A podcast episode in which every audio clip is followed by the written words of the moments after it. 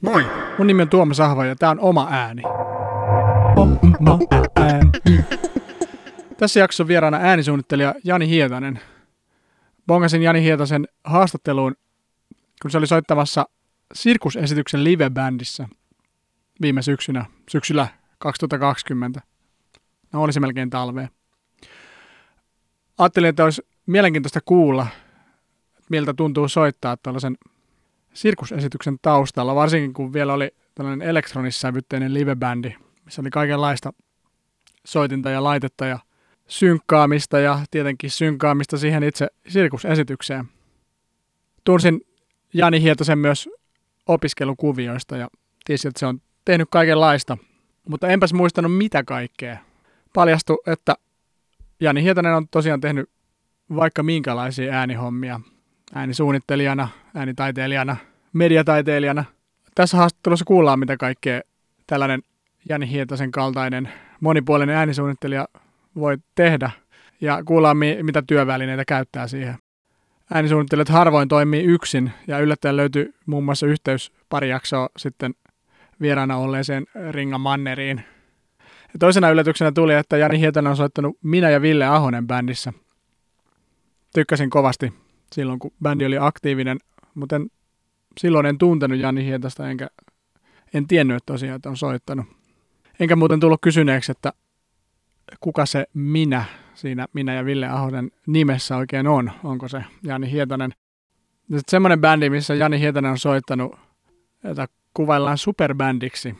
Ei tosin ole enää aktiivinen, mutta siinä on soittanut muun muassa Parisin kevästä ja sydän sydämestä tuttuja muusikoita – ja muun muassa Jesse Markkinen tuottaja. Superbändi siis. Mutta mikä se on? No sen saatte selville tämän ohjelman kuluessa. Jani Hietanen kertoo äänisuunnittelijan estetiikasta ja kuullaan yksi tällainen äänisuunnittelunäyte esimerkkinä, miltä lahoaminen kuulostaa Jani Hietasen näkemyksen mukaan. Ja varsinaiseksi esiteltäväksi soittimeksi Jani Hietanen toi Heinäsirkka-orkesterin. Mikä se on? Siitä kuulette tämän jakson lopussa. Mennäänpäs haastatteluun. Moi sinne etäyhteyden toiseen päähän. Tervehdys Tuomas. Kiva olla täällä ja kunnia. Hauska, että saatiin tämä järjestyä. Ja tosiaan tehdään tämmöinen etääänitys. Yksi oleellinen komponentti tässä on Soundflower, josta voidaan ehkä keskustella hieman tuonempana, joka tota, aiheutti jo pientä säätöä, mutta usein ei aiheuta säätöä. Jotkut harrastaa tuota aamumeditointia tai, tai käy lenkillä tai jotain, niin sitten mulla on tapana painia Sunflowerin kanssa, että se toimii hyvänä semmoisena senimäisenä tuota päivän avauksena yleensä. Kyllä siinä joutuu vähän aikaa keskittyä, kun miettii, että miten se ääni oikeasti siellä menee. Mutta hei, kerro kuka olet. Joo, eli mä oon Jani Hietanen, äänisuunnittelija, jonkunnäköinen äänitaiteilija varmaankin, mediataiteilija – nykyisin ehkä enemmän, ehkä myös jonkun sortin muusikko voisi sanoa olevansa. Ja isä. Siinä ehkä nämä elämän keskiössä olevat asiat. Mun on vaikea sillä ehkä samaistua täysin mihinkään noista jotenkin, mutta koen olevani vähän niitä kaikkia liuun, liuun kyllä sujuvasti kaikkien välillä. Ja sen takia olikin mielenkiintoista sut kutsua tähän tota haastatteluun, koska kiva kuulla semmoinen yleiskatsaus siitä, että mitä tekee äänialan ammattilainen, joka tekee vähän kaikkea. Ja niin kuin miten sen, sen kaiken pystyy sitten siinä hoitaa ja jonglööraan. Se, miten törmäsin suhun nyt viimeksi, niin kun oli koronarajoitukset vähän höllemmät, niin Stoassa oli sirkusnäytöksiä tuolla Itä-Helsingissä ja siellä oli Club Carousel-niminen esitys. Siellä oli live-bändi sinne kun menin, tajusin, että hetkinen, tuossa livebändissä on yksi tyyppi, jonka mä tunnen. Ja se olit sinä. Joo. Minkä esityksen sä, kävikö sä Enskarissa vai? Mä olin semmoisen, missä teitä oli bändissä vain kolme. Joo, eli se oli sitten Enska, joo, kyllä. Ja, joo, tämmöinen mielenkiintoinen korona-episodi, joka aiheutti pieniä sydämen tykytyksiä siinä. Tota, olikohan se nyt sitten Enskari aamuna, bändimme yhdellä jäsenellä oli tota, koronavilkku vilahti siinä sitten pohdittiin tiukasti toki niin kuin kollektiivisesti myös. Ja tämä Club Carouselhan siis oli tosiaan tämmöinen Racehorse Company-niminen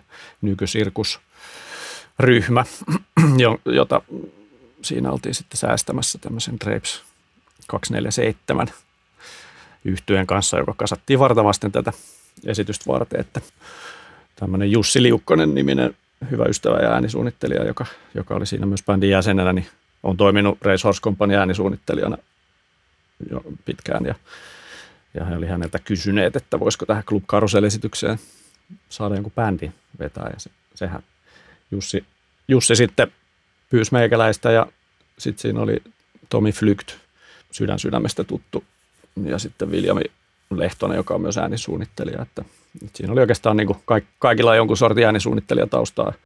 Eihän tuollaisesta voi kieltäytyä, se oli niin ainutlaatuinen mahis siinä mielessä ja hemmetin hauskoja tyyppejä kaikkia neroja vielä kaupan päälle, niin suurella ilolla kyllä siihen hyppäsin mukaan. Ja sitten tosiaan niin kuin silloin enskari aamuna, kun vilkku vilahti, niin, niin siinä oli aika, aika tiukka paikka, että mitä tässä nyt oikein tehdään, että, että ei oikein voi, kun ei tiedä, niin ei oikein voi riskeerata. Viljami sitten kyllä heti meni tuonne koronatesteihin ja vähän ennen enskaa sai tiedon, että, että oli negatiivinen testitulos, mutta siinä vaiheessa oli jo pakko ollut tehdä semmoinen ratkaisu, että okei, koitetaan jotenkin kahlata tämä esitys läpi sitten triona. Mikä soitin teiltä jäi sitten puuttumaan? No siinä oli Viljamilla tota, modulaarisynaa ja, ja tota, saksofoni itse asiassa. Et siitä jäi kyllä siinä mielessä aika paljon, että aika lailla pelkistetympää tota, meininkiä sitten tehtiin. Ja siinä se aamupäivä ja päivä menikin sitten ihan mukavasti pienet kylmän hien karpalot päällä, kun piti uudelleen sovittaa kappaleet tota, sitten trio, trio muotoa. Kyllä se sitten ihan ehkä saatiin, ainakin läpi se päästiin, että tota, ää, aika, aika intensiivinen päivä se oli. Saitte vedettyä läpi kyllä tosi hyvin. Se oli siis tosi hieno. Joo, kiitos. Kiva kuulla. Oli ihan pirun hauska projekti kyllä. Toivottavasti jatkoa seuraa. Ja ilmeisesti onkin jo vähän ollut puheissa, että jatkoa seuraisi. Eikä sitä niin kuin näin, kun ei tiennyt, niin ei, ei ollenkaan ollut sellainen olo, että jotain puuttuu. No hyvä. Musiikki tietysti, tai tämmöinen niin kuin äänen parissa tekeminen on tietysti sillä siinä mielessä ehkä kiitollistakin, että, että sillä semmoisia yksittäisiä elementtejä ja niiden puuttumista ei välttämättä niin kuin tiedä, jos niiden ei tiedä siellä kuulu, että siellä kuuluisi jotain muuta olla, että, että kunhan niin. ko- kokonaisuus jotenkin kuulostaa koherentilta. Niin. Sulla oli kitara siinä, mutta sitten sulla oli tietokone.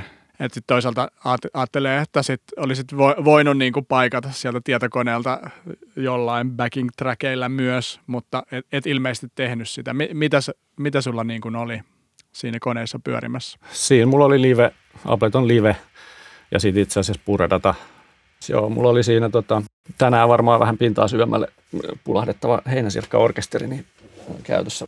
No niin, hyvä. Saksa heinäsirkka-orkesterista tällaisen teaserin tähän väliin? Pitääkö käynnistää Soundflower uudestaan? Kaiken teorian mukaan täältä pitäisi jotain ehkä, ehkä tuota tulla. Laitetaan sulle yhden heinäsirkan pieni ujellus täältä.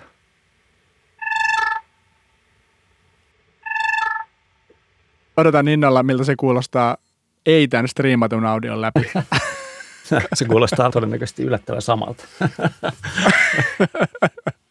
no niin. Siis live läpi mulla meni ainoastaan, siinä oli muutama sample, jota mä sitten trikkailin siinä ja sitten tota, mulla oli vokaaleihin toi vocal synth isotopin semmoinen, tota, kun ei osaa laulaa, niin sit pitää tuhota äänensä, että siitä saa käyttökelpoista. Se on, kun laitetaan äänisuunnittelijat muusikon rooliin. Niin. Kyllä. Ja sitten mulla oli semmoinen, onko se nyt Korki vai Rolandin toi MS101, onko se Kiitar, rohtiin menemään vähän teknoon. Joo, siihen meni välillä vähän teknoksi. Sehän oli alun perin tarkoitus olla koko läpeensä teknoon koko homma, mutta sitten se siinä aika orgaanisesti muotoitu tuohon muotoon. Miten se tota, käytännössä sitten, te ette synkannut sitä, tai siis soititte sille vapaalla, vapaalla biitillä, että pystyitte reagoimaan siihen, mitä sirkustaiteilijat siinä sitten teki? Kyllä siinä oli myös synkka. Ei aina, mutta oli paikotelle Jussi sieltä, joka soitti siis siinä sitten rumpuja ja perkussioita ja digitakti siinä sitten, joka syötti midisynkkaa. Paitsi, no mulla ei ollut synkkaa ollenkaan, paitsi siinä sitten siinä MS101 oli, mutta, mutta että oli kyllä synkkakin käytössä joo. Miltä se tuntuu, kun pitää esityksen tahtiin koittaa soittaa? Kyllä se, se on niin kuin yhdenlaista. Se on vähän niin kuin pelaisi jotain peliä tavallaan, paitsi että sitten on niin kuin nelinpeli, kun ollaan bändinä siinä ja osuu iskuille niin, ja tehdä aksentteja paikkoihin. Mutta kyllä me jätettiin se myös aika avoimeksi, myöskin osittain ihan, ihan käytännön pakosta ja siitä, että ei, ei kerta kaikkiaan ollut niin kuin ihan hirveästi aikaa yhdessä reenata noita asioita. Me jätettiin se aika, aika monelta osin sillä aika auki myös, mikä on myös ihan kiva. Si- semmoinen rock and rollille ominainen vaaran tunne. Oletko itse ollut sirkusesityksissä niin kuin äänisuunnittelijana siellä pöydän takana? No en ole kyllä ollut. Olen siis tanssia, tanssiesityksiin tehnyt, mutta en, en tollaiseen akrobatia sirkusosastoon, että oli kyllä tosi hauskaa. Mikä oli siisteintä siinä esityksessä teidän näin niin kuin soittonäkökulmasta? Tai joku siistein kohta? Kyllä mä nautin suunnattomasti siitä teknojyystöstä, joka tuli sinne loppuun. En mä tiedä, siinä oli, en mä ehkä niin kuin erityisesti osaa sieltä nostaa mitään tiettyä, tiettyä.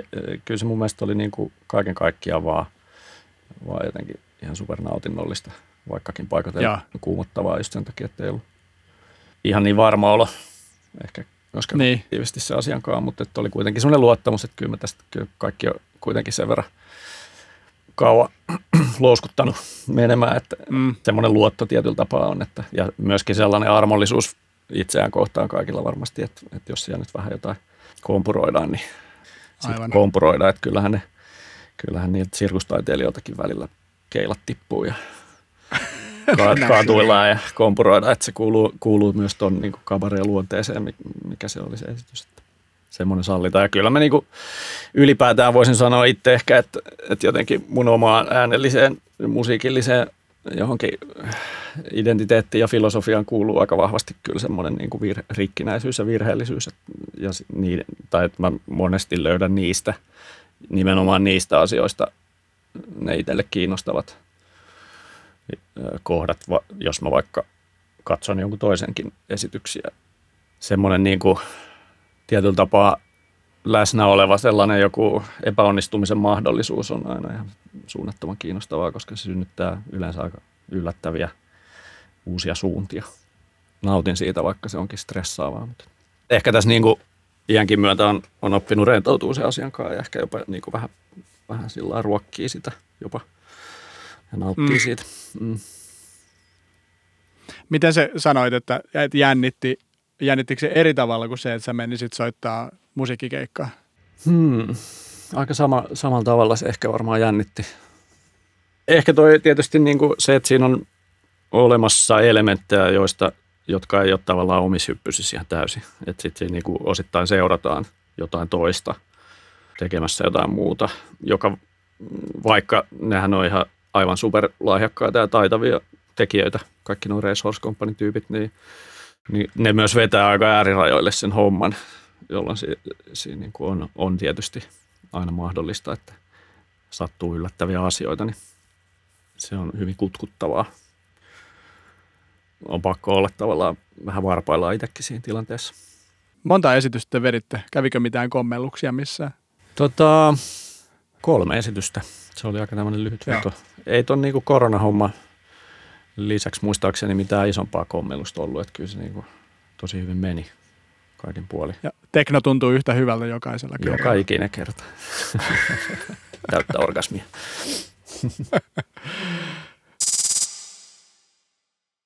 Sä mainitsit tässä tämmöisen, niin kuin, että tykkäät vähän tällaisesta et ihan täydellisestä ilmaisusta musiikissa ja samaan aikaan tässä nyt on opittu, että tykkää teknosta, mutta miten niin tämä kaikki on, miten tämä tällainen musiikkimaku ja äänisuunnittelijan tyyli on muodostunut? Mitä kaikkea sä oot tehnyt?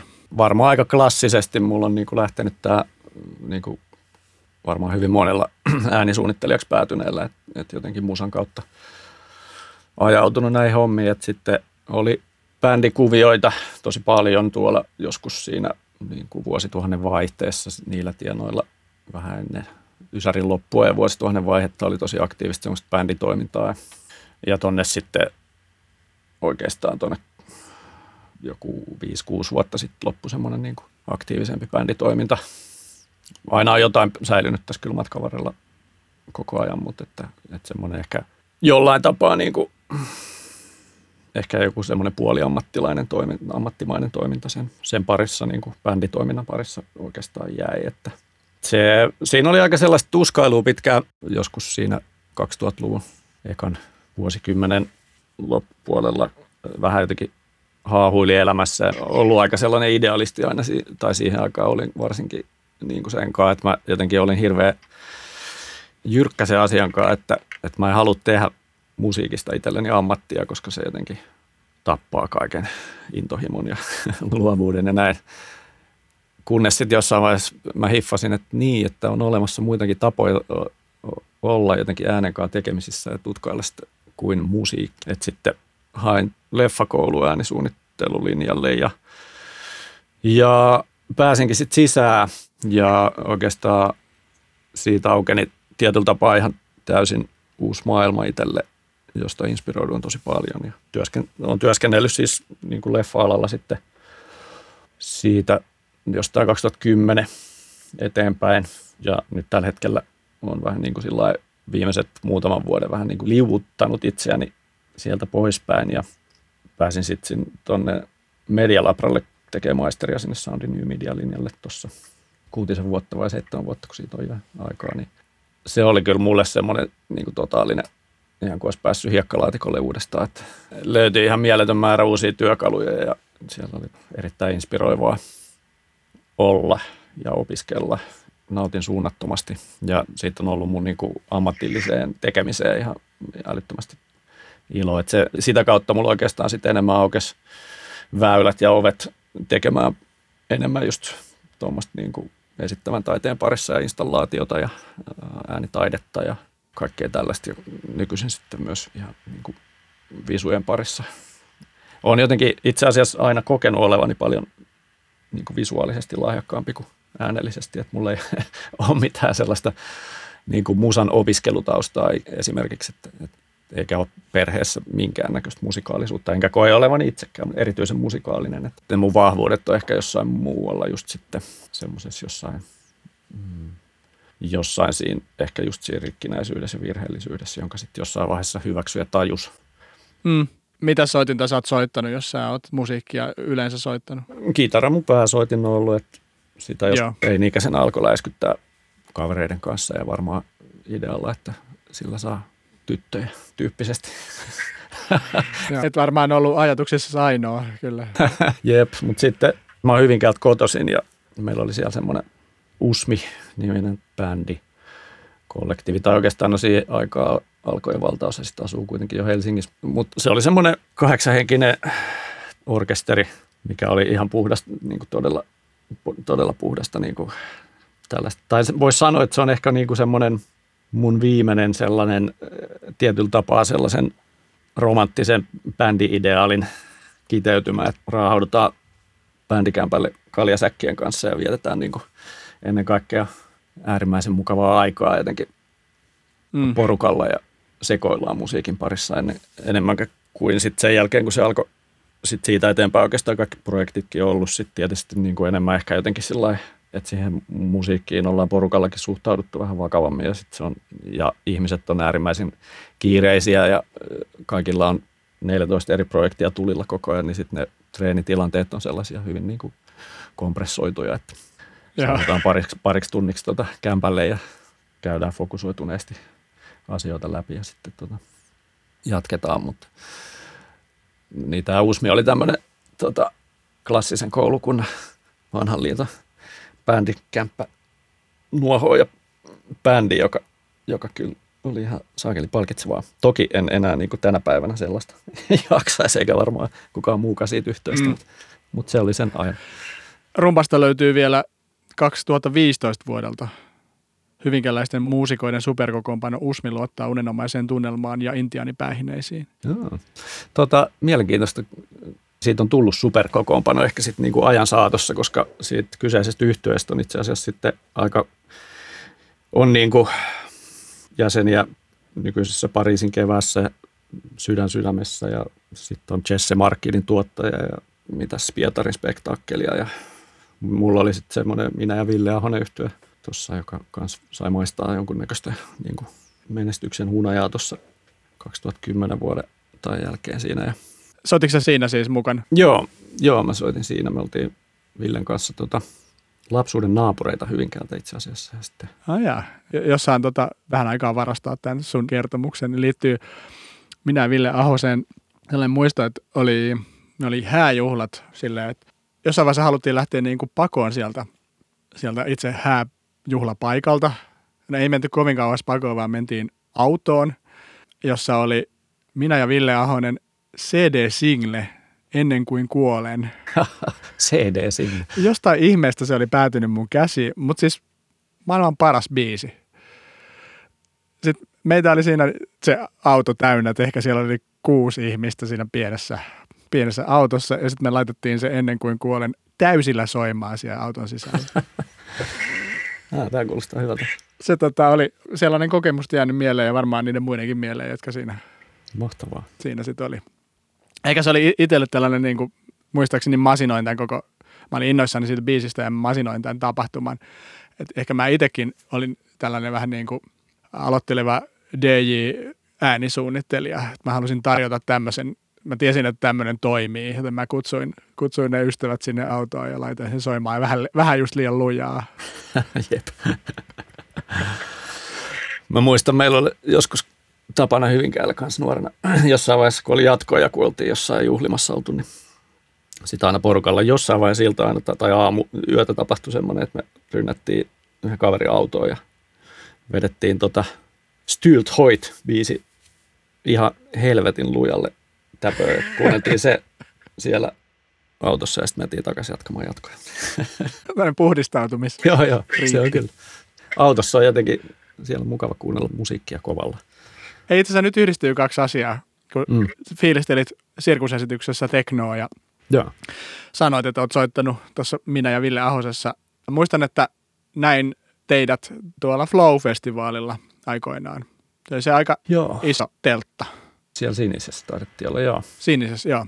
Se oli mahtava kokemus. Ja olin kuunnellut just sitä.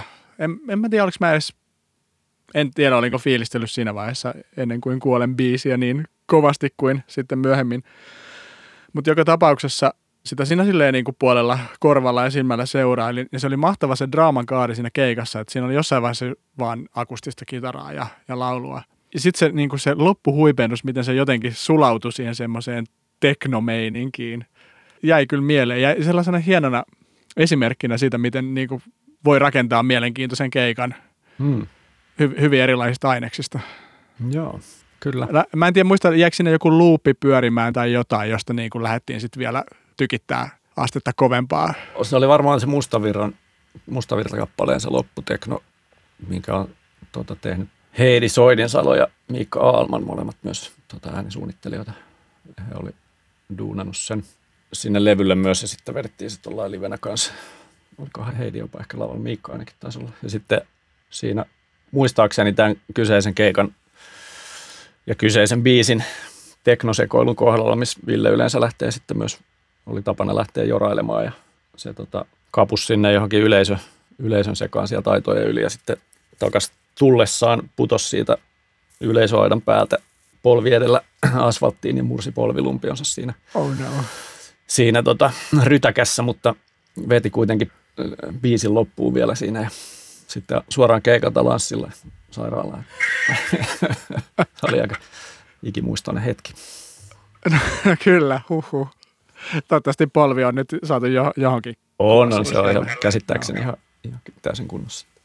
Siinä oli hieno semmoinen, niin kuin, tai se, se tuntui myös siltä, että se ei ollut täysin suunniteltua, va- vaikka varmaan se oli. Että se, mi- miten se mu- muotoutui siihen semmoiseen niin kuin, aivan erilaiseen loppuun kuin mitä se sitten oli vähän sitä ennen ollut. Siinä oli hieno dynamiikka siinä keikassa. Joo, kiitos.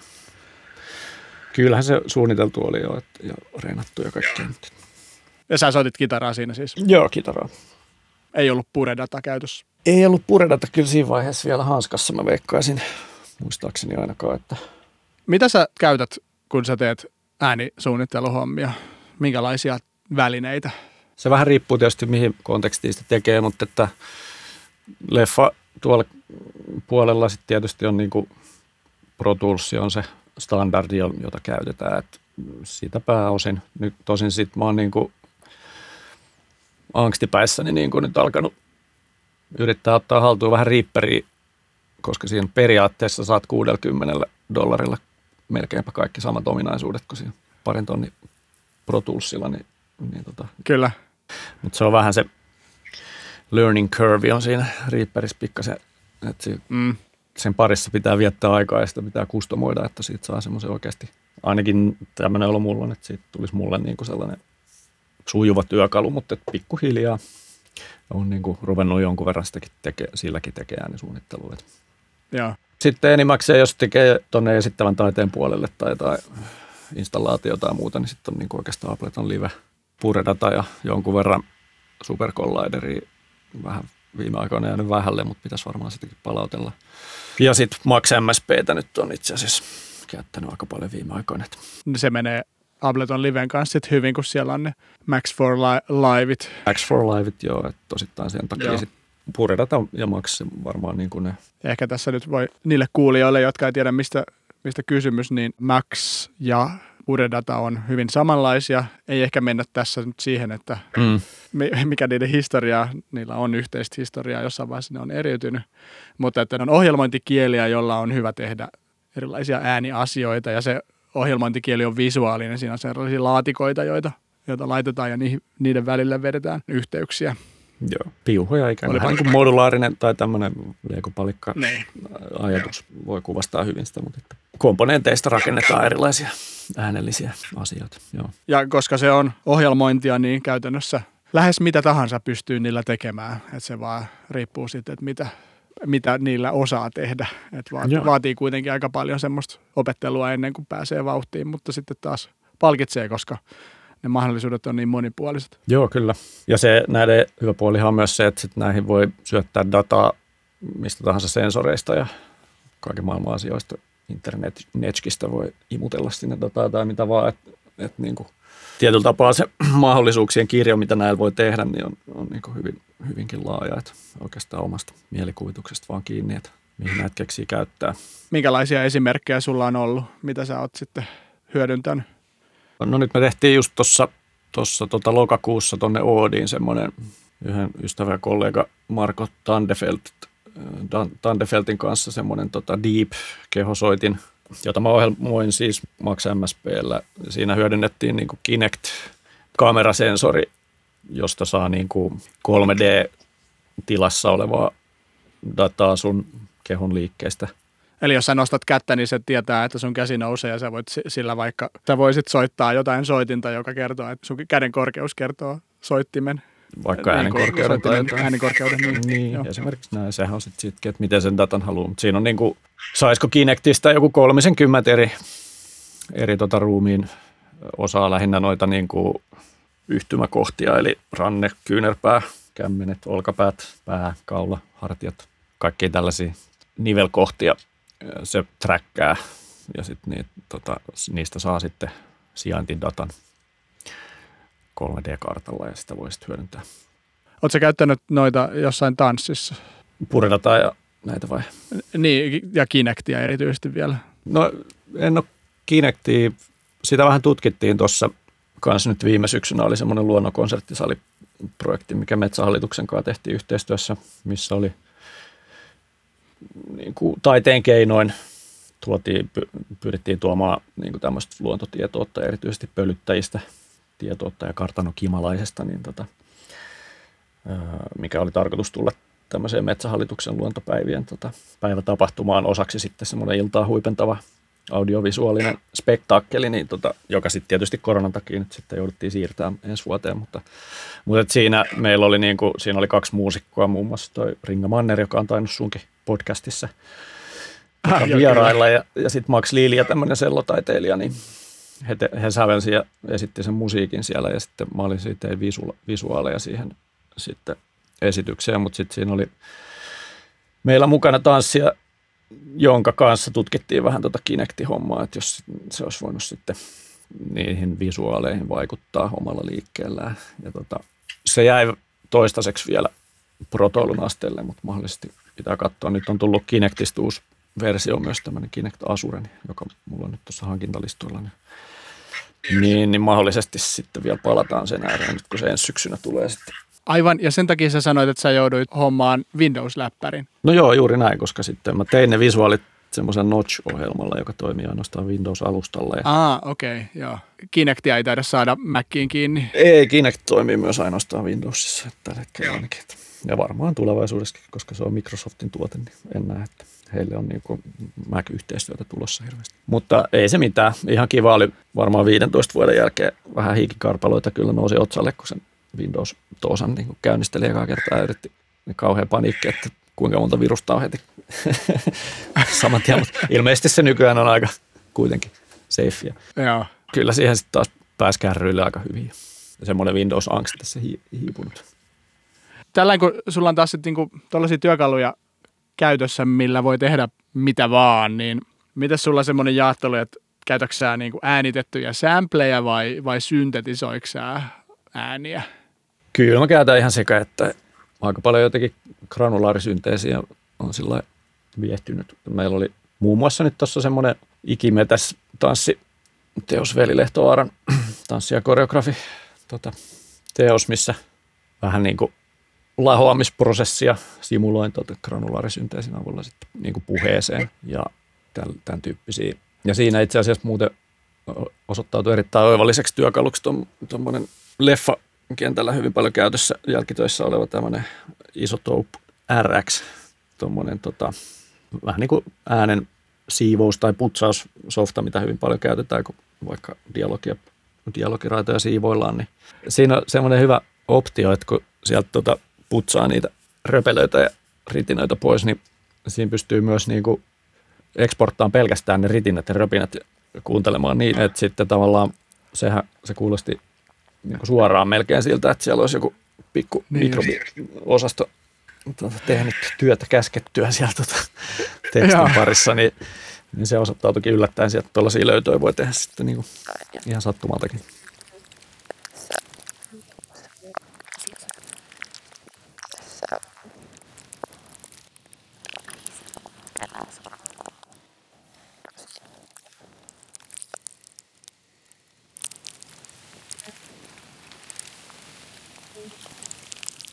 Aika hauska. Joo, se on yllättävän tota, toimivaa kamaa. Suosittelen kaikkia kokeilemaan. Sieltä voi Kyllä, joo. Ja, ja just se, semmoista, mitä niin kuin tulee itsekin äänisuunnitteluhommissa, että sitten on vähän niin kuin vahinko. Niin. Että sä oot vahingossa jätät sen vaikka päälle ja sitten, että miksi tämä kuulostaa oudolta. Hetkinen, tähän kuulostaa yllättävän hyvältä.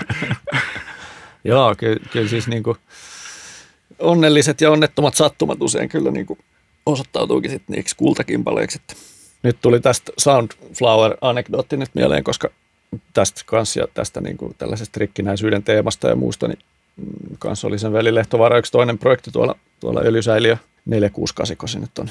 Niin siellä oli sitten tämmöinen tanssiesitys, mihin tein äänisuunnittelu, mikä on tilana siis ihan mieletön ja samalla ihan mielettömän haastava, koska se kaiku on semmoinen loputon yli 20 sekuntia taitaa kestää, että mitä tahansa teet siellä, niin se niin kuin kertautuu välittömästi ja pitää antaa aikaa tilaa, mutta joka tapauksessa niin sitten mulla oli siinä just nimenomaan Sunflowerista, Sunflowerin välityksellä puredata, puredatasta ajoin kamaa liveen, joka mulla toimi vähän niin kuin semmoisena master-ohjelmana sitten siinä, niin sen esityksen nimi oli Katkelma 468 ja se niin kuin käsitteli tämmöistä jälkifossiilista aikaa ja tätä niin kuin, lähinnä niin kuin energiaa ja tällaisia niin fossiilisista näkökulmasta. Ja sitten tota, mutta siinä yllättäen niin kuin välillä sitten käy, että alkoi järkyttävä glitchaaminen siellä jostain mystisestä syystä liikaa dataa kulkee jotain kautta ja Sunflower ei ehkä nyt ole se kaikista luotettavin kuitenkaan ja. työkalu, niin, niin sitten se itse asiassa se glitchaaminen sitten, mä, en, niin kuin edes, mä tavallaan kyllä tiesin, mistä se johtuu ja voisin voinut sen korjata, mutta se oli niin, sopi niin helvetin hyvin siihen tota, kokonaisuuden, että mä jätin sen ja sitten kun se tapahtui vähän niin kuin omalla painolla ja randomisti, niin siitä tietokone sai osallistua aktiivisesti tota äänisuunnittelun sisältö, sisällön luomiseen. Joo, siis. Oikein toimiva. Ja sitten tavallaan noissa on aina, aina myös se, että koska ei voi olla varma, että pystyykö sitä toistaan samanlaisena uudestaan. Joo, kyllä. Mutta mahtavaa, että se tapahtui siinä li, niin live-esityksessä. Niin Joo, Soundflower on siis sitä, koitettiin hyödyntää tässä podcast-äänityksessä, kun laitettiin pystyyn. Se ei ihan, ihan toiminut äsken, koska mä en Janin ääntä, ääntä sit loppujen lopuksi kuullut. Mutta sulla on siellä käytössä Soundflower, joka on siis... Joo, mulla on nytkin ohja- tässä puredata Ableton Live Soundflower-kombinaatio. Joo, eli, mutta... eli jos haluaa sieltä, tai jostain mistä tahansa ohjelmasta äänet ulos ja äänittää ne jossakin soft, toisessa softassa, niin se Soundflower on siihen, siihen tosi kätevä. Joo, eli ne on joo, just tämmöisiä vähän niin kuin virtuaalisia, virtuaalisia ikään kuin piuhoja, joilla voi kytkeä niin, eri, niin eri ohjelmat toisiinsa. Ja sitten saa joo. toisesta ohjelmasta äänen kulkemaan toiseen ohjelmaan. Mutta sitten kun ne menee välillä väärään paikkaan ja jossain onkin mutella silleen, että sitä huomaa, niin sitten se on hyvin vaikea selvittää aina. Se on, se on kyllä mystistä touhua. Mutta hei, mennään tota, sä lupasit esitellä meille heinäsirkkasoittimen. Joo, mä oon tässä niin kuin, pikkuhiljaa oikeastaan vuosien varrella sillain, tota, kehitellyt tämmöistä heinäsirkka-orkesteria, jota mä oon joskus käyttänyt jossain, en muista missä alun perin, jossain äänisuunnittelussa. Ja sitten se on itse asiassa kulkenut mukana yllättävän monessa teoksessa sitten. Jostain syystä pala, on aina palannut tämän pariin ja tämä on kiehtonut mua. Ja sitten se on pikkuhiljaa tässä kasvanut ja paisunut ja laajentunut ja, ja tota, on tarkoitus tässä itse asiassa nyt tämän loppuvuoden ja kevään aikana tehdä tästä tämmöinen itsenäinen heinäsirkka-orkesteri ääniinstallaatio, mahdollisesti audiovisuaalinenkin, katsotaan nyt, mutta ainakin audio, monikanavainen audioteos.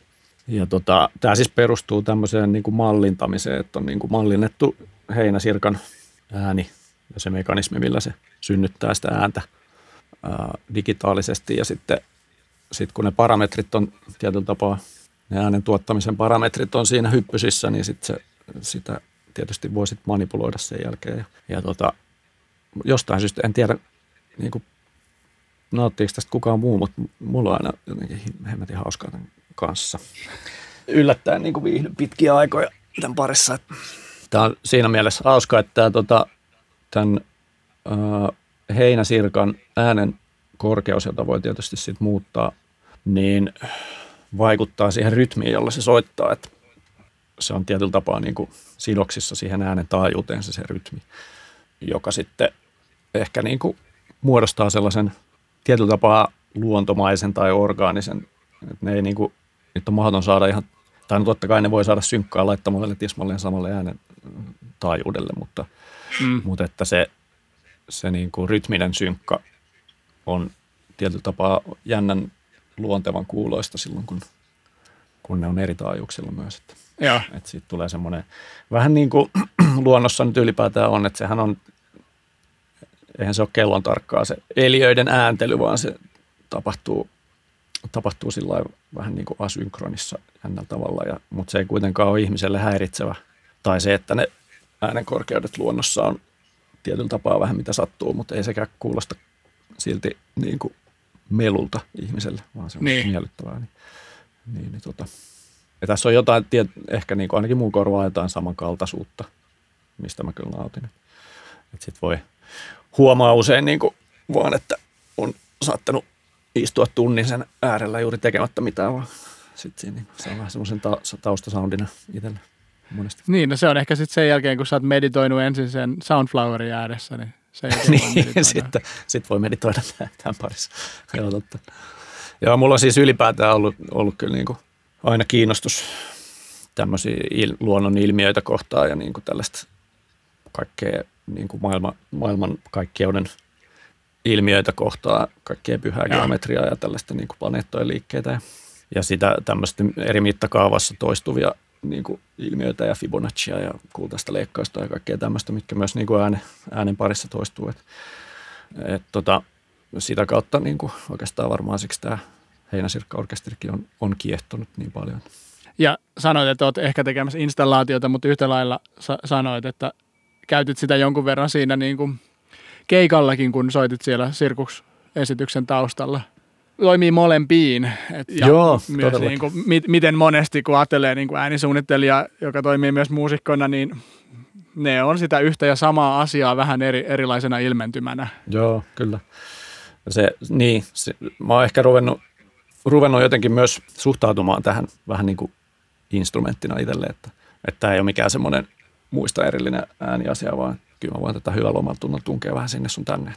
Tämä on niin kuin, vähän niin kuin mun kitara tai jonkun toisen, joku toinen soitin. Et, et sitten samalla kun tämän parissa leikkii, niin sitten se pikkuhiljaa myös, myös tota, tietysti monipuolistuu ja kasvaa ja myös hankaloituu tämän käyttö, koska sitten sit kun on pikku breikki, kun entäkään ole leikkinyt, niin sitten kestää aina ikuisuus jotenkin taas, että miten, mistä tämä tämä niinku, jos kuulija siellä joskus puredatan pariin niin hyökkäät, niin ne tuppaa muuttumaan aika nopeasti aikamoisiksi kanikoloiksi noin noi, tota, puredata patchit, niin tota, suosittelen heti alusta asti ottamaan semmoisen käytännön, että kirjoitat sinne kommentteihin aina, että mitä mikäkin tekee ja mihin se lähettää, sen, lähettää sen signaalinsa tai datansa, koska niitä sinkoilee tuossa, toi aukeaa niin kuin, tämä mun heinäsirkka-orkesterikin aukeaa jo sillä kymmeniin ikkunoihin varmaan tuossa. Niin välillä, jos pitää jotain niin kuin problem solvingia tehdä, niin se ottaa yllättävän kauan aikaa, kun pitää ensin niin kuin taas ymmärtää, että mistä tässä on kyse ja mm. mihin täällä mikäkin viesti kulkee. Että. Hyvä, erittäin arvokas vinkki. Olen Puredataa kyllä käyttänyt, mutta enemmän on käyttänyt, kun on kirjoittanut sinne kommentteja, että ehkä tässä tota, ensi kerralla, kun sen avaan itsekin. Niin. Joo, mäkin olen siis tosi huono siinä. Mä en, mä en niin harrasta sitä juurikaan, mutta mä oon yrittänyt tietoisesti ottaa, ottaa tätä lähestymistä käyttöön, koska Joo. se nopeuttaa kyllä sitten työskentelyä ihan valtavasti, kun joskus palaa jonkun session pariin, minkä ei ole vaikka pitkäaikaan työskennellyt, niin ei tarvitse ihan mm. alusta asti taas jotenkin yrittää ymmärtää kaikkea. Olit aiemmin siinä, hetkinen, USMI. Googlasin muuten USMI, sitten se antoi heti, että USMI Hyvinkää. Niin, niin se on niin siis se paikka ollut, Hyvinkää, joo. Joo, se ei ollut pelkästään se bändi, vaan se, ei, joo. se oli hyvinkääläislähtöinen bändi, joka, jonka nimi perustui paikkaan Hyvinkäällä. Joo, se on rakas paikka kaikille meille hyvinkääläisille, semmoinen tota, pieni suojärvi tota, siinä Hyvinkään laitamilla, missä, mihin on, niin kuin, missä on erittäin mukava käydä uimassa ja siellä on paljon aikaa vietetty niin hengaille ja muuta. Usmin metsiköt on tuttuja. Ja sitten sulla oli, huomasin ehkä tuossa vuosi sitten, niin teillä oli sellainen kuin Näyt niminen joo, projekti. Me, joo, se on, meillä on nyt tota, tai mä liityin siihen tuossa, olisiko ollut vuosi sitten. Joo. Tässä on tämmöiset veljekset, Inkilän veljekset, jotka on myös siis Hyvinkäältä vanhoja ystäviä, joista Perttu on myös tässä uusmi itse asiassa ollut, sieltä tunnetaan alun perin, niin ollut toinen kitaristi ja no, nykyisen elokuvaaja ja tota, heillä on ollut sitten veljensä Turkan kanssa, joka on tuolta Töölöläbistä myös tuttu, niin, niin ne on tehnyt tällaista äh, aika dogmaattista elektronista modulaaribulbutusta, jonka idea on vähän niin kuin ollut se, että on vaan joku biisi aihio tai joku idea. Sitten sit mennään johonkin paikkaa pariksi päiväksi parin kolmen idean kanssa. Sitten työstetään siinä paikassa ne valmiiksi tai niin valmiiksi kuin ne siinä hetkessä saadaan ja sitten tota, sitten ne taltioidaan niin kuin live-vetona sillä että samalla se myös se veto kuvataan, että sitten tulee aina niin kuin suoraan live-musiikkivideo, joka Joo. julkaistaan. Ja ne tuossa vuosi sitten pyysi mua sinne fiittaamaan ja sitten vähän niin kuin puolivahingossa siitä sitten tulikin tota, vakituinen pesti. Ja. Menin soittamaan bassoa siihen, mikä on Ai aika hauskaa. No. Mutta on sitten ja. myös Heinäsirkka-orkesteria siellä, siellä tota, sitten soittanut ja toi tekemisen tapa on ollut ihan, ihan niin kuin todella, todella nautinnollinen itselleen ja sillä kiitollista, että, että voi niin kuin mennä johonkin ja tehdä se, tehdä se ja sitten laskea sen niin kuin, laskea siitä irti eikä jäädä nysväämään viikkokautta kuukausitolkulla siitä hinkkaamaan siitä jotain, niin kuin, jotain siloteltua lopputulosta, vaan että se on niin kuin siinä hetkessä syntynyt aikansa kuva. Joo, jonkun studio live mä itse teiltä näin. Se kuulosti ja näytti tosi hyvältä. Joo, nyt on tulossa just muuten pitäisi olla tulossa ihan lähiaikoina uutta matskua taas. Niin. Okei, okay, joo. Mistä ne kantsii bongata? Instagramissa on näyt, olisiko se Naeyt Band Joo, varmaankin. Ja mä voin laittaa, linkata sen tuonne tuota Joo, kuvaukseen. ja YouTubessa on sitten kans kanava, Joo. josta löytyy ne kaikki videot, ne tulee sinne. Pääasiassa nämä kaksi. Taitaa Facebook-sivukin olla vielä. Ja mitä, mitä muuta sitten, jos ajattelee niin kuin tämmöistä kokeellista elektronista, sitten Usmi oli unenomaista tunnelmaa Intianin pähineissä. Kuulostaa aika, aika niin kuin kokeellisen laidan musalta. En ole koskaan kuunnellut, täytyy tsekata toi, mikä tuossa oli. Joo, Usmi, siinä varmaan viitataan semmoiseen vähän slovari-biisiin, mikä silloin tuli. Joo. Se on niin kuin pääosin Usmi on kyllä semmoista ihan hirveät paahtoa. Rytmistä groove tota, paahtoa missä flirttaillaan aika monienkin eri musiikkityylilajien kanssa, mutta siinä on niin korvisektio ja pari kitaraa ja basso ja rummut ja perkat ja kiipparit ja sellaista soittamisen riemua se pääosin aina on ollut. Meillä oli aina tapana, aina kun mentiin keikoille, niin vedettiin niin nopea kuin täpöä kuin pystytään. Se oli se meidän, meidän dogma. Hyvä dogma sekin. Kyllä, kyllä. Mitä musaa sä oot sit niinku sitä ennen teininä vielä soittanut ja toisaalta kuunnellut? Mistä tämä niinku kaikki, kaikki on peräisin, no niinku musiikillisesti, inspiraatio? No siis mä oon kasvanut kyllä niinku väkevästi heavy-musiikin mukana. Mun isoveli, ja. isoveli tota, oli kova heavy-dikkari ja se tilaili aina jostain, mikä siihen aikaan nyt oli. Oli se joku levykerho homma.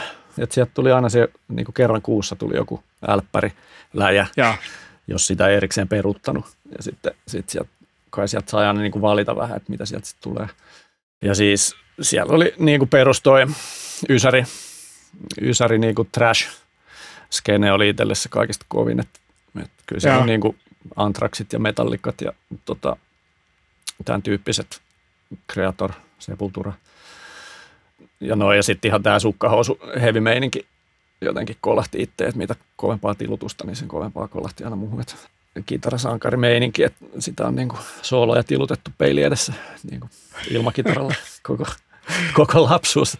Oliko sulla sitten heavy bandia itse? No itellä? ei oikeastaan. Sitten kun mä aloin siinä teininä jotenkin soittelee skebaa, sitä jotenkin ehkä alkoi myös dikkailee siinä kohtaa jostain bluesista ja tuon tyyppisestä kaamasta enemmän, että sitten se siinä vaiheessa, kun alkoi opettelemaan sitä kitaraa, niin kyllä mä vähän jotain niitä heavy-hommiakin koitin, totta kai nyt kaikki ne metallikat piti mm. opetella ne riffit ja muuta, mutta et sillä ei, ei mun, niinku, mun niinku kärsivällisyys kautta taidot koskaan riittänyt, että olisi niin pieteetillä harjoitellut, että olisi oppinut niinku oikeasti soittaa niin nopeasti ja. tai taitavasti ja sillä niin sitten enemmän, enemmän aina ollut semmoinen fiilistelijä soittaja. Ja sitten joku tuommoinen jatsihommat ja muut niin alkoi alko sitten jossain vaiheessa. Ja tämmöinen niin kuin musta rytmimusiikki ja tuollainen niin kuin afrikkalainen ja amerikkalainen rytmimusiikki ja lat, niin kuin lattarirytmit ja semmoinen pol- polurytmiikka alkoi kiinnostaa paljon jossain vaiheessa funkkia, funkkia tällaiset niin kuin hommat. Tuleeko mieleen nyt kun teet ja just vielä itse sanoit, että tykkäät semmoisista rikkinäisistä jutuista ja jotenkin se se, miten sen sanot, niin tavallaan sitten tulee sellainen, että tykkäät niin kuin kaikesta kokeilevasta musiikista. Niin tuleeko sulla mieleen jotain semmoisia niin suuria inspiraation lähteitä, mitä on, mitä oot, mihin olet törmännyt tässä niin kuin vuosien varrella, jotka on sille erityisesti kolahtanut, että ai näinkin voi tehdä?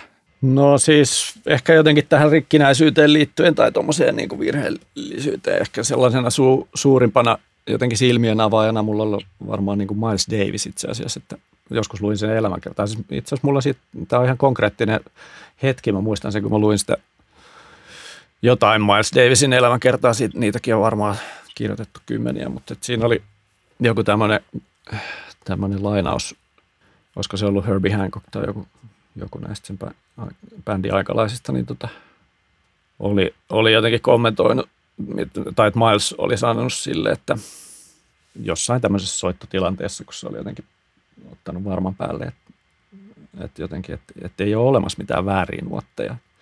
Että jos sä mukamassa soitat väärin, niin tee siitä virheestä juttuja, toistat sitä niin kauan, että muut alkaa uskoa, että se on juttu, se, se virhe.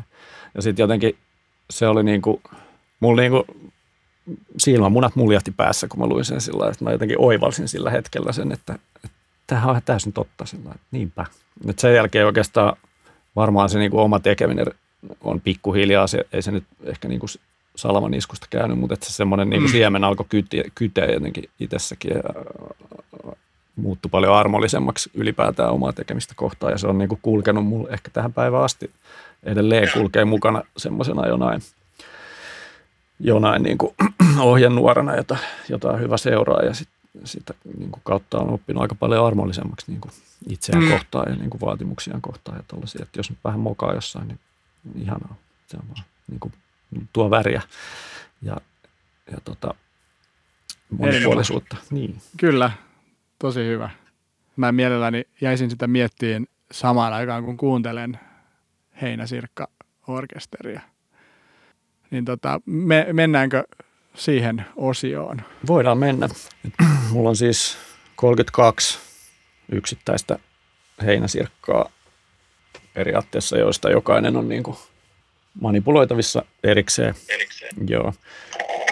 Ja sitten tota, mm, mutta ihan niin kuin käytettävyyden kannalta, niin mä oon niin kuin oikeastaan nyt jakanut ne sellaisiin kahdeksan, kahdeksan heinäsirkan klustereihin, jotka voi laittaa niin kuin soittamaan vaikka skaaloja tai, tai vaikka samaa nuottia tai mitä vaan, että aika harvoin itse asiassa sit on kuitenkaan tällä hetkellä ollut käyttöön noin monelle, että sitä yleensä muutamalla selvii yllättävän pitkälle muutamalla heinäsirkalle. Sitten mä voin niitä niin kuin, valita jo niin kuin, tota, sävelkorkeuden, tunnettaa niitä vähän, virittää ja tietysti niin kuin, äänen voimakkuutta säätää. Ja sitten mulla on niin kuin, erilaisia viritysjärjestelmiä tänne mäpättynä.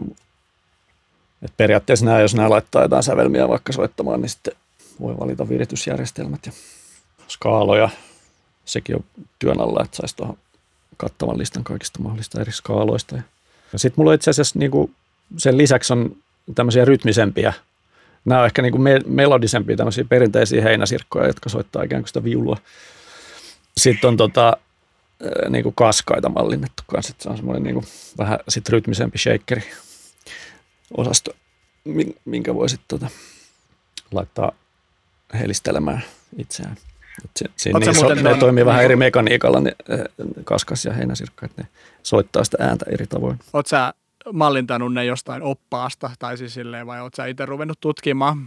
Joo, mä oon siis käyttänyt, nämä on periaatteessa, kun mä oon vähän modaillut näitä itse sitten jälkeenpäin, mutta se, niin kuin se perus, perus tota, malli löytyy, on kyllä kaikkien ulottuvilla ja se löytyy tuolta semmoinen Andy Farnell-niminen, tota, sullekin varmaan tuttu hahmo, niin, äh, joka on kirjoittanut tämmöisen Designing Sound-nimisen äh, äärimmäisen kattavan, kattavan tota, puredata.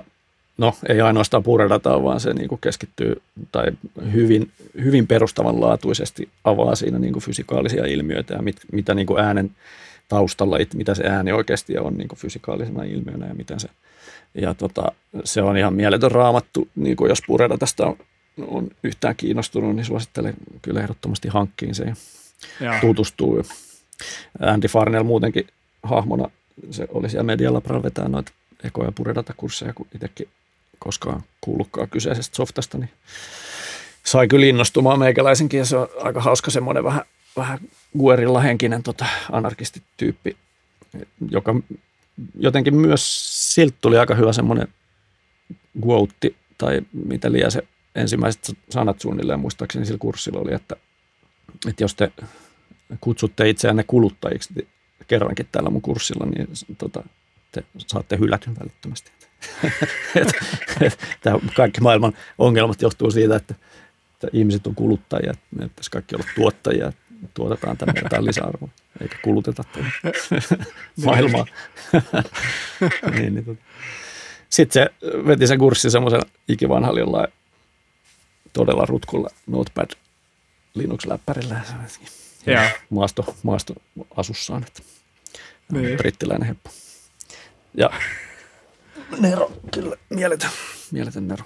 Ja se löytyy näköjään kirja. Se on vähän ehkä, va- si- no kyllä se on eri, vieläkin relevantti niin kuin monella osalla, mutta se tietysti se kirja on tehty niin kuin tämmöisellä vanhalla Puredata Extended-versiolla, joka, jota ei enää tueta, mutta että kyllä siinä niin kuin ne peruselementit, niin just, tai ne kaikki ja. on sillä periaatteessa kyllä rakennettavissa tässä nyky, nykyversiossakin. Hei, mua jäi kiinnostaa, miten ero heinäsirka ja kaskas, kaskaan äänen tuottamismetodi? No siis heinäsirkkahan tekee sitä, sillä on tämmöinen niin kuin sahalaitainen jalka, jota se hankaa, vai onko se siipi, jota se hankaa siihen jalkaan. joka siis, no se on periaatteessa saha-aalto, aaltomuoto, jota se sitten sahaa siihen ja siitä syntyy tämä, tämä niin kuin sirittävä ääni. Ja sitten taas kaskaalla on tämmöinen, tota, sillä on semmoinen rintapanssari, jonka sisällä on, on niin kuin ilmapussi, jonka sisällä on sitten taas tällaisia vähän niin kuin rumpukalvoja. Ja sitten se niin kuin lysäyttää sen panssarinsa kasaan ja palauttaa sen nopeasti, jolloin sitten syntyy semmoinen niin kuin suhahtava ääni, josta sitten taas Okei. syntyy se kaskaan si- tä- tämmöinen siinä.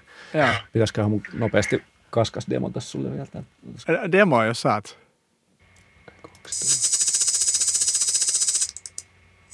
Tommonen. No siitähän tämä lähtee Eli- varmaan aika luontevasti Joo. liikkeelle, koska mä en itse asiassa, mulla ainoastaan kaskaaseen, tämä on niin keskeä, että mulla on vaan volumesäätö, pois sitä muuta. Niin nyt se voi synnyttää tällä rytmiä. Joo. Anna mennä. Eli äänitaiteilija, äänisuunnittelija, mediataiteilija Jani Hietanen ja Kaskas Orkesteri. Joo. Tai heinäsirkka. heinäsirkka. Joo. Mutta Joo. niin, kyllähän tässä kaskaatkin on nyt äänessä. Että pitää miettiä tälle varmaan kuusi nimi. Ei, ei ehkä kannata siihen jäädä. Älä jätä sen takia kesken. Mutta joo, hyvä. Anna, anna palaa.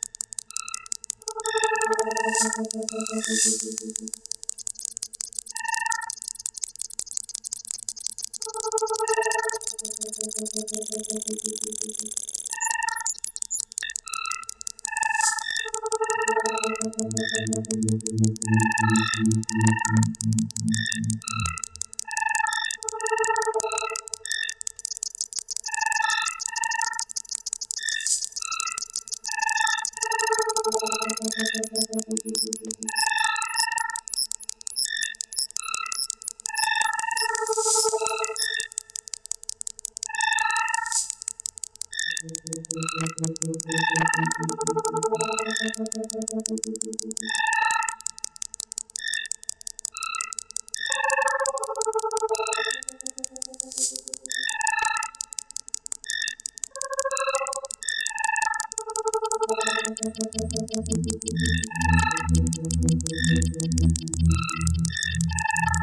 you.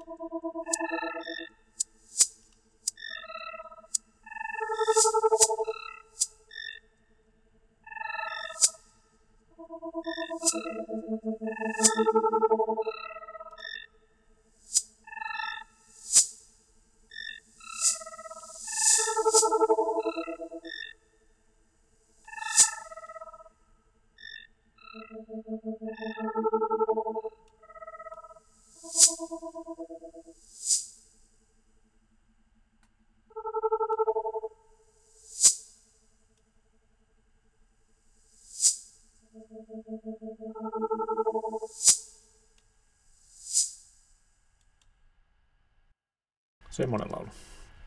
Kiitos. Kiitoksia. Ja kiitos, tota, tulit podcast-vieraaksi. Hei, oli ihan mahtavaa. Kiitos, että pyysit. Tämä oli tota, tosi mielenkiintoista kuulla tämmönen, tämmöisen sekatyöläisen. Joo. Olen kyllä sekatyöläinen. Se on... Sulla oli muuten siinä sirkusesityksessä sulla oli sellainen haalari päällä. Joo, niin se on totta. Kyllä mä niin kuin samaistun hyvin vahvasti tämmöiseen duunari. Tungen kyllä kädet saveen mielellään. Ja on aivan älyttömän kiitollinen siitä itse, että ylipäätään tällä hetkellä on semmoinen tilanne, että mä voin työskennellä niin monella kentällä ja monella tavalla erilaisilla, erilaisilla tavoilla äänen parissa, että se ei ole missään nimessä itsestään selvää. Ja olen sitä miettinytkin kyllä. kyllä, että kuinka onnekas sitä on.